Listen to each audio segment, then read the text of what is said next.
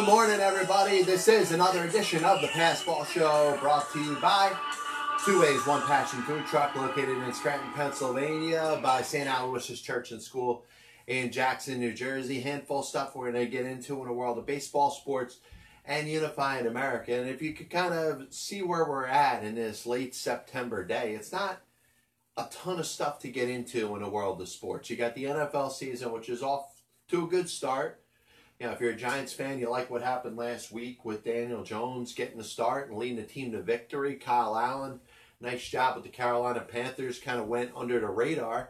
And maybe this year, as we're in the 2019 season going into 2020, could be the year of the young quarterback. Maybe something we thought that we would have seen last year. Of course, you got the baseball pennant races kind of coming to a crescendo, but today would probably not be the best day to preview what we're going to expect in a couple of series that we don't even know who's going to be playing in them. There's still a little bit of hope for a couple teams in Major League Baseball. Certainly the Cleveland Indians very much in the mix. But today, on the outside looking in, a team that could win 95 games and miss the playoffs. But the bottom line is, as we get closer to next Thursday, you know, next Wednesday after the two wild card games are played, we could probably do some better previews. But today, being one of those days that it, there ain't a whole ton of things to talk about, might actually open the door to get into some of the bigger issues that are going on, not just with the world of sports, but with social media and society. So we're going to try, if we can, in this filibuster. I got a handful of topics we're going to jump into, and we're going to try to find time to go over with something that I really feel has changed when we come to trying to decipher the difference between fact and fiction, when we're trying to decipher the difference between being right and being wrong. It seems like you could be wrong and still find a way that you're right. And we'll talk about that in a little bit. Um, got NFL picks coming up in a little bit. We're going to limit it to what's less than the U2 song. Um, you know, the, the, the voice of Johnny Ramone. So we're going to get that down to less than four minutes where we'll go over five picks that you know, we're going to endorse for next week and we'll see what ends up happening. Record right now 10 wins, 8 losses over three weeks. Three extra games in the first two weeks, but we're keeping it down to five. So, the easiest thing to say as you're seeing what has come to an end in a season when we, we're talking about Philadelphia baseball and the Phillies. And pretty soon, probably tonight, you're going to find out that the Mets season is officially over. They got games to play, but they're opportunity to get to the postseason is completely non-existent. Yes, the Mets, if they somehow win the next five games and the Milwaukee Brewers lose the next five, then there's a chance. And you think of Jim Carrey's character in Dumb and Dumber, and you say, so there's a chance. It's basically that kind of chance. So what are you going to gravitate towards if you are a fan? What are you going to go into next and say is the most important thing that needs to be done? And once again, I'm going to tell you how not important it is and how much it does not matter in the grand scheme of things in the way a baseball team is run right now. And you think you think you're such a good fan, you think you're so knowledgeable as a fan, you think you know everything there is to know about your favorite sports team. And then you start talking about the manager like the manager really is the one that's going to be the difference between your team winning and your team losing. And that could be a discussion all by itself. And I'm okay to have that discussion. I'm not going to have that specific discussion right now. The aspect of it, which I've continued to drill out there on my show and throughout social media, is the role that the manager has in the game right now in 2019. If you fire just the manager, you're still leaving a lot of problems and a lot of inaccurate and incorrect decisions that are being made over the course of the game. These decisions that we tend to blame just on the manager. We don't blame any on the coaching staff. We don't blame any on the front office. We don't blame any on the analytics staff. We want to blame solely the manager for every decision that isn't correct over the course of a baseball game. And when a manager is there in a press conference, basically taking responsibility for everything, we think that that's the clarity that we need to understand that the manager is the one making every single decision over the course of a baseball game. But a manager in 2019 is just going to be a puppet. That's all he's ever going to be. He's going to be the voice of the team. You may not like his voice, but the bottom line is once his voice is gone and somebody else's voice is put into that spot, that proverbial chair, that basically puppet to be moved around by the string of the front office and the analytics staff, you as the fan are going to be just as critical of the next manager as you are with the one that you have. Because there's nothing that's going to change in regards to the philosophy of the team, which is coming from the front office and the analytics staff. And there's still many people, for whatever reason, just are refusing to grasp that concept. And they're going to be very disappointed when we find out next Monday and next Tuesday. And towards the end of the week, when the New York Mets and Philadelphia Phillies will make the same decision independently, but are going to say the same exact thing. The Mets are going to say that Mickey Callaway is returning to the Mets bench for the 2020 season. The Philadelphia Phillies are going to say that they are going to return manager Gabe Kapler to his post as the Major League Manager in 2020. Now, I'm not breaking any news here. In fact, I'm going to tell you right now, I don't have any inside ties to either the New York Mets or the Philadelphia Phillies. But I'm going on the hunch that I have and the understanding that I have of the role of a major league manager in 2019. And if the decision is, hey, why did things go wrong? The Mets aren't going to say the front office did everything they were supposed to. The analytics staff provided the best game plans possible. The coaching staff around Mickey Callaway provided all the best information, and Mickey Callaway was the one that screwed it up. I understand that that's what the fans think, but it's not true. It's a collective effort. If the Mets decide to fire Callaway, basically, they're going to say they're going to be saying that Callaway is the one responsible for everybody else's decisions. And I can't wait to see him and Gabe Kapler if for some reason and eventually, obviously at some point, they are going to lose their job. The percentage of managers in Major League Baseball that get to go out on their own terms is less than 1%. So at some point, they're going to be fired. But not this offseason. And once that happens, once those official statements are put out there, and as much people that are probably hating me for saying this, particularly Mets fans, just throw throw me throw me the positive shade of being right. Because the bottom line is when it comes to the construction of the decision making process when we like to blame major league managers for just about everything that doesn't go right and we get the affirmations in our own head when the manager is basically answering questions about things that didn't go right Understand that there's no manager in Major League Baseball that never says it wasn't me. But we know analytics exist in the game. We know analytics are determining all these decisions. So every manager in Major League Baseball says it's 100% me. But we know the analytics are running the game. So we know that that puppet that we have in front of ourselves as the media after the game ends every single day is just telling us what we want to hear. Is just telling the media exactly what the front office wants them to say. That's the role that you have. You're here to take all the blame. You're not here to make all the decisions, but you're here to take every last bit of the blame. And fans continue to misconstrue that for the fact that the manager is making anything more than just an occasional decision. And that occasional decision will very seldom impact whether a team wins or loses. And when we continue to throw out there and say, hey, a good manager is worth this, a bad manager is worth this, take all that garbage and throw it out the window because it's not true anymore. There's no manager single handedly that's winning games or losing games anymore. It's the collaborative effort led by the front office, led by the analytics staff, led by text messages and you know earpieces and calls from the clubhouse that are happening all the time, but just aren't getting caught. And I promise you, when we start to see interior cameras put in to catch certain things happening that shouldn't be happening, that may be against the rules of Major League Baseball, maybe you'll start to realize that a manager in Major League Baseball does not make decisions.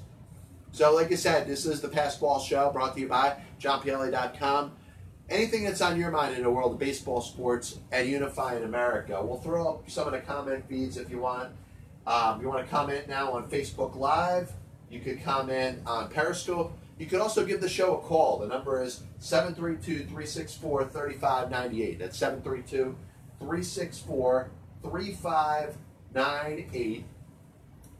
Um, just a reminder this copyright and broadcast is authorized under internet rights granted by the World Wide Web and is solely for entertainment of our audience. Any publication, reproduction, or other use of the pictures, descriptions, and accounts of this show without the express written consent of the Past Ball Show, JohnPielli.com, and John LLC is prohibited.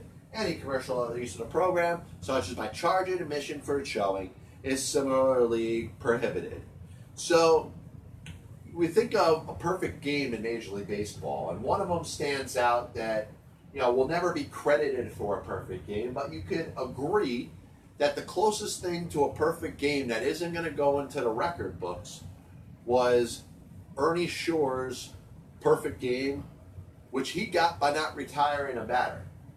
Oh, I'm sorry that that he came into a game, retired 27 straight batters in relief of Babe Ruth, and was not credited with a perfect game because Babe Ruth walked the first batter of the game, got thrown out of the game arguing with the umpire, and because even though Ernie Shore retired the next 27 batters, it was not a perfect game. But we think now, with the game changing as much as it is, we think that there could be more variations of what we call a perfect game. And I'll tell you, you think of certain things in baseball, whether it's Joe DiMaggio's 56 game hitting streak, whether it's you know Pete Rose's all-time hit record. It's going to be very hard for anybody to catch that. Johnny Vander Meer's two no-hitters in a row. Nobody will ever throw three in a row. But one of the things that's becoming harder and harder to do that stands out amongst what is amongst the best to view and to see in baseball history is a perfect game. And a perfect game is getting harder to pitch because pitchers are not pitching deep enough in the games.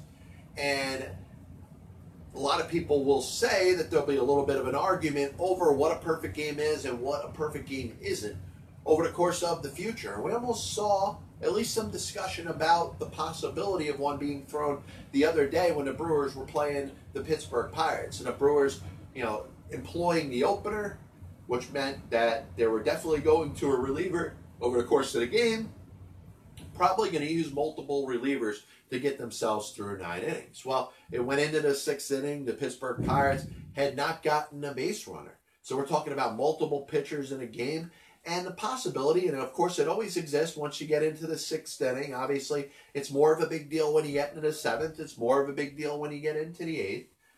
But the sixth inning is when you start to think about the possibility of a no hitter. And certainly, if a team has not gotten a player on base, if a pitcher or multiple pitchers have not allowed a base runner into the seventh inning or through the sixth inning or almost through the sixth inning, we start to really believe that something is happening.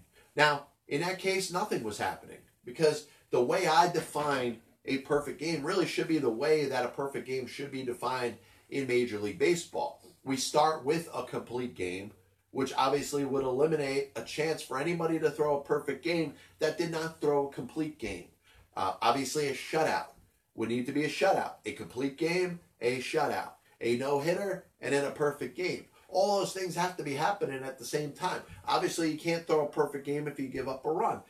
You can't throw a perfect game if you give up a base runner, but you also can't throw a perfect game if you if you pitch more than one pitcher. You don't pitch a complete game, it can't be a perfect game. And that's why the 23 perfect games that have been thrown in Major League Baseball history are one of the more sacred things that have happened within a game that we could say, hey, a lot of things aren't sacred. No home run records, the a lot of the power numbers that we're seeing in Major League Baseball just aren't what we used to, we're used to seeing.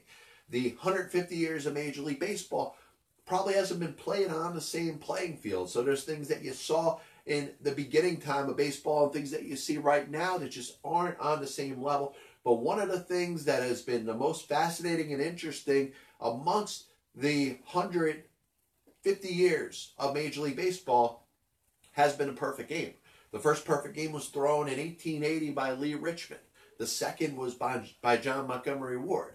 And we've seen 21 other pitchers over the course of Major League Baseball history have done something that very few have ever been able to do.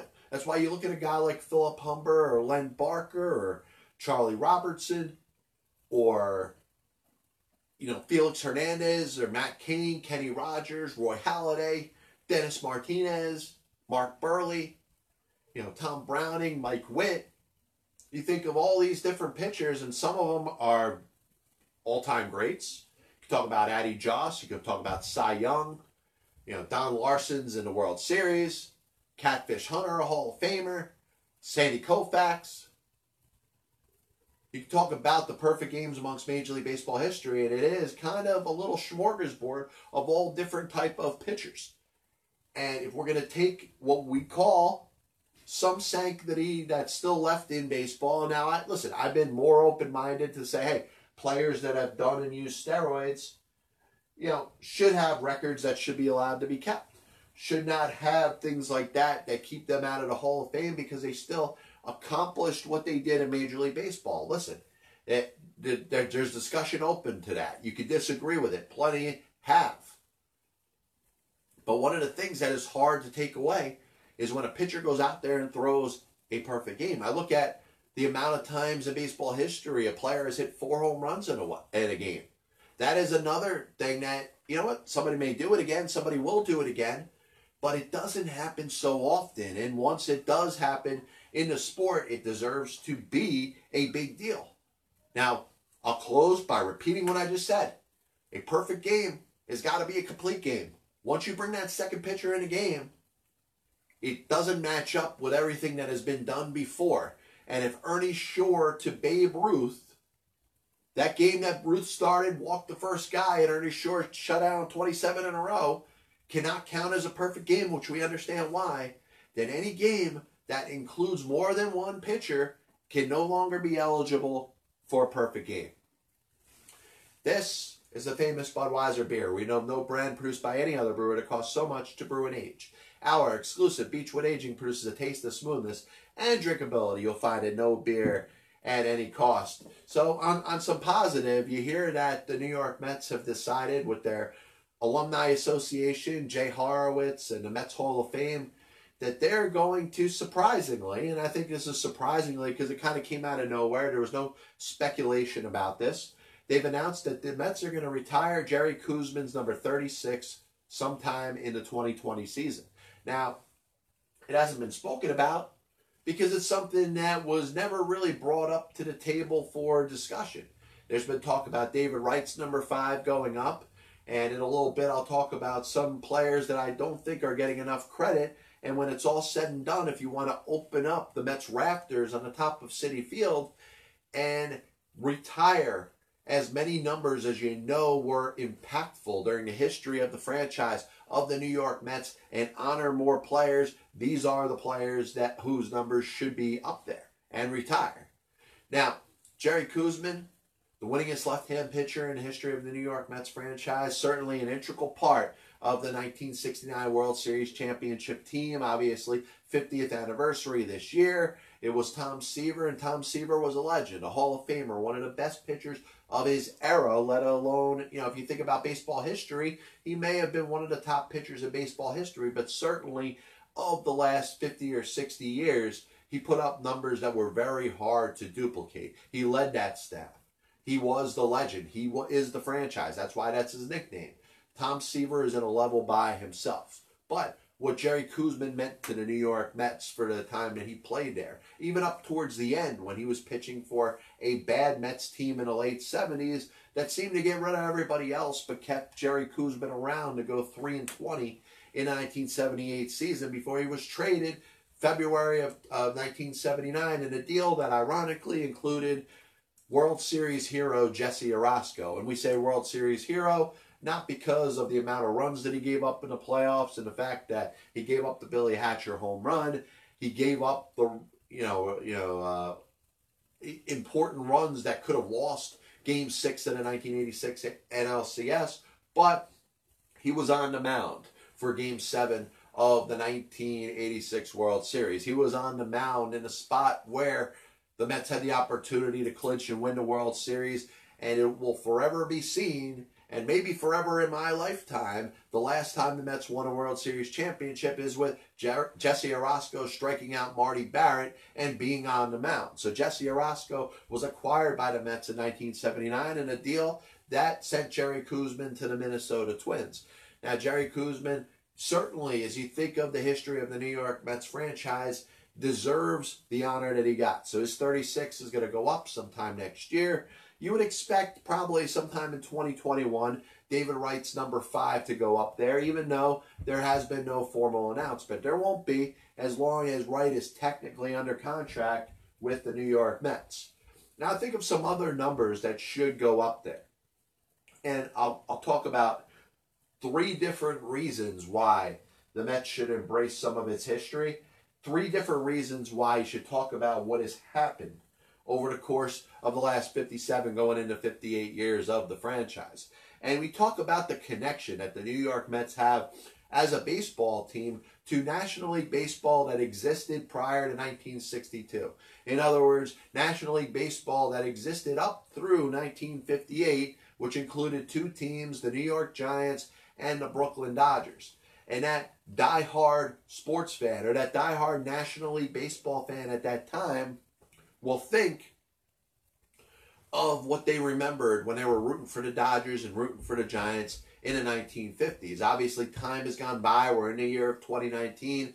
So those fans that remember baseball passionately in that time are, you know, probably my grandfather, in some cases, other people's fathers and mothers, and family members that were around and watching baseball live in the 1950s and before 1950s. But what we know is that the Mets, who were brought into the National League in 1962, were meant to be kind of a combination of National League Baseball that existed before.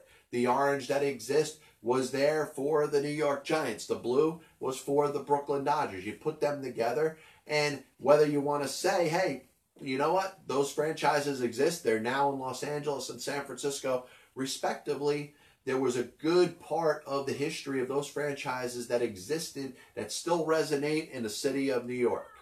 And if you think about two players or one player that probably doesn't get enough credit because his ties to the New York Mets aren't there, is a player that's already being honored by the New York Mets in their franchise. And that, of course, is Willie Mays. And you could talk about Willie Mays and you could say that, hey, he was only a Met for, and obviously no pun intended by hey in there. That little interjection word was not meant to say hey, but say hey, Willie Mays. He was acquired by the Mets in 1962, finished off his, I'm sorry, 1972, was part of the Mets uh, National League pennant winning team in 1973, retired after that. So his impact on the New York Mets as a franchise is not going to be remembered as that. He was a New York Giant first, and he was a San Francisco Giant. He was a San Francisco Giant longer than he was a New York Giant, but he means a lot in the state of New York, in the city of New York, and will be forever revered in New York sports history. And the Mets know that because the Mets have seldom been willing and able to give out his number 24. He, he wore it in 1972 and 1973, but of course was his number that he had throughout his entire career with the New York and San Francisco Giants. And after he retired, it was given out just a couple times. Uh, one time mistakenly for Kelvin Torve in spring training, another time for Rickey Henderson because that's the number that he wore, and he wore it to, uh, you know, kind of remember Willie Mays. And then the same thing for Robinson Cano, who is currently wearing number 24, but he's doing it as a tribute for Willie Mays. So his number 24, which the Mets are not choosing to issue or very seldom going to be willing to issue, should probably go up there, but not up there to remember Willie Mays as far as what he did with the New York Mets in his season plus that he was there, but for what Willie Mays means for New York sports history, New York baseball history, and National League New York baseball history, which we know can only be traced back to 1962 with the New York Mets. So there should be no reason why Willie Mays is number 24 shouldn't be retired by the New York Mets.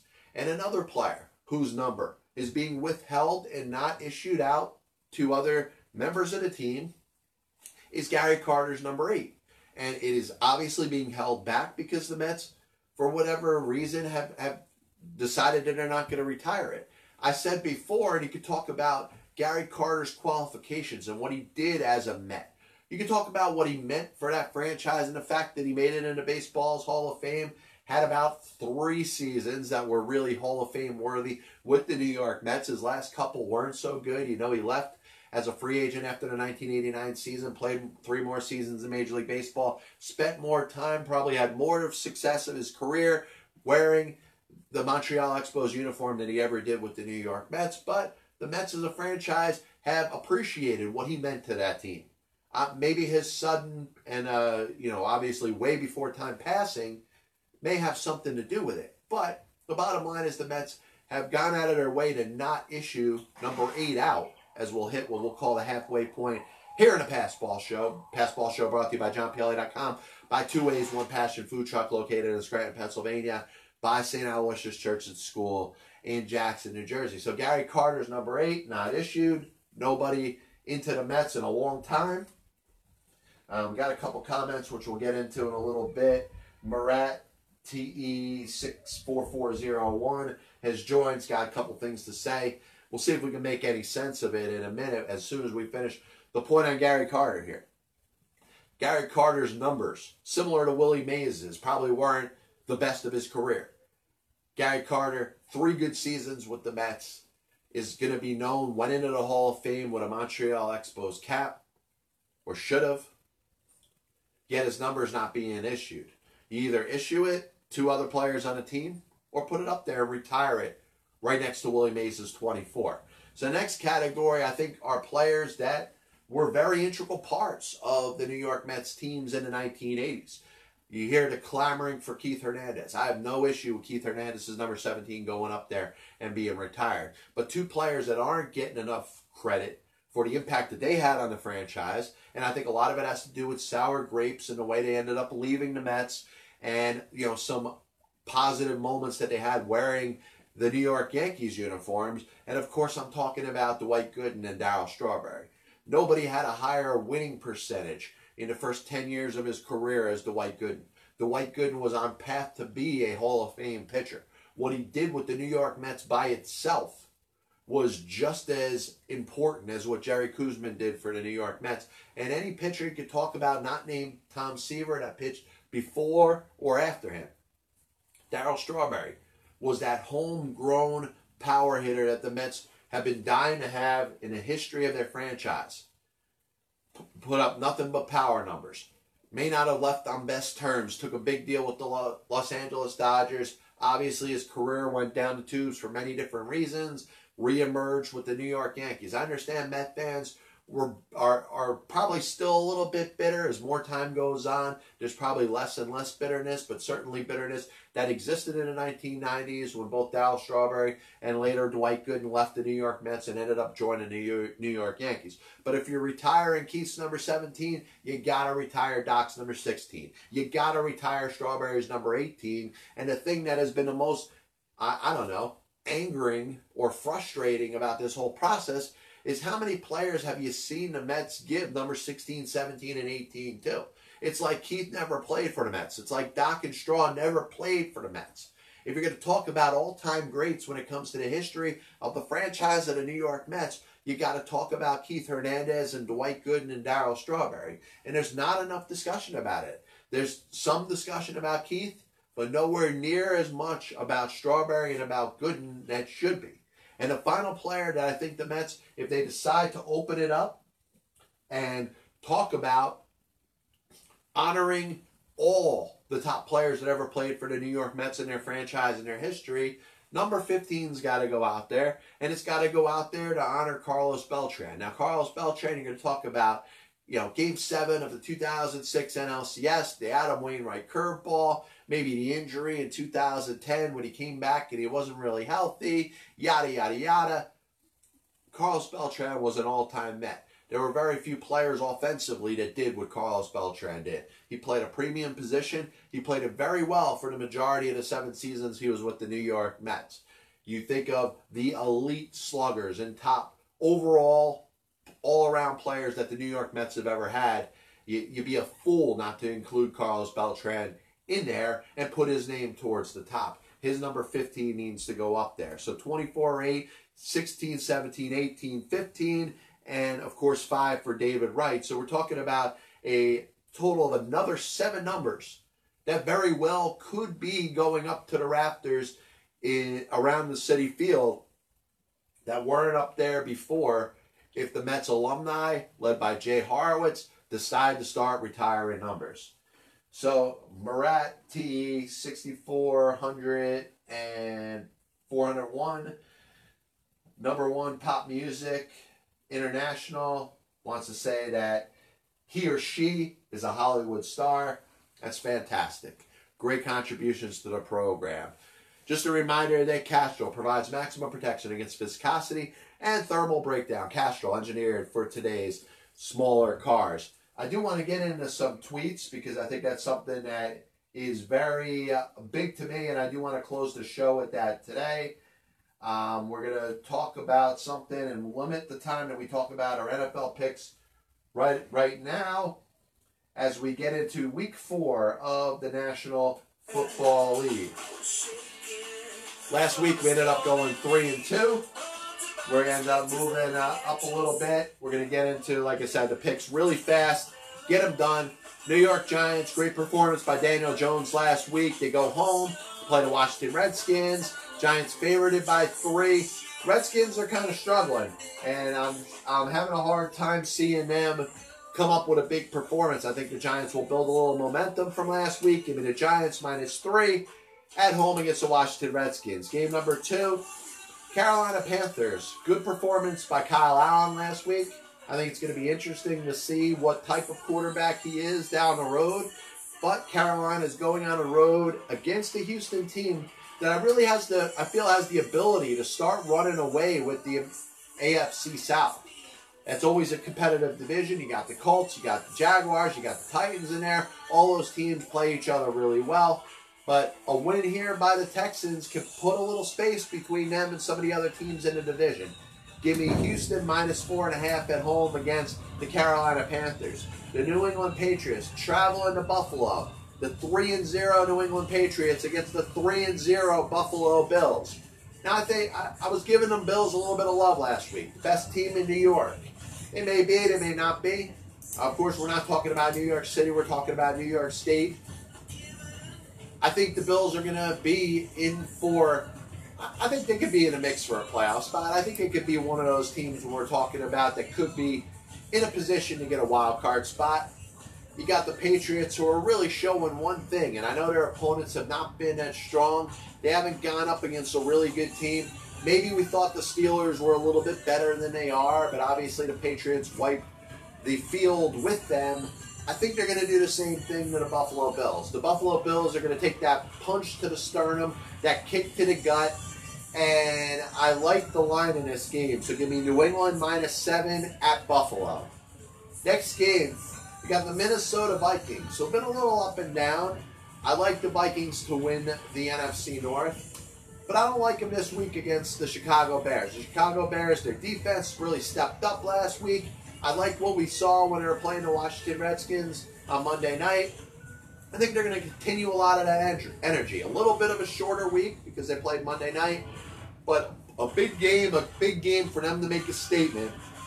I like them at home, minus two and a half against the Minnesota Vikings. Finally, Jacksonville is traveling to Denver. I think the Denver Broncos, in spite of a little bit of a good defense, I think their defense is still all right. You got you, you know, you got Chubb there, you got uh, Von Miller. I think they can stop you. I don't like their offense, and I don't like their team this year.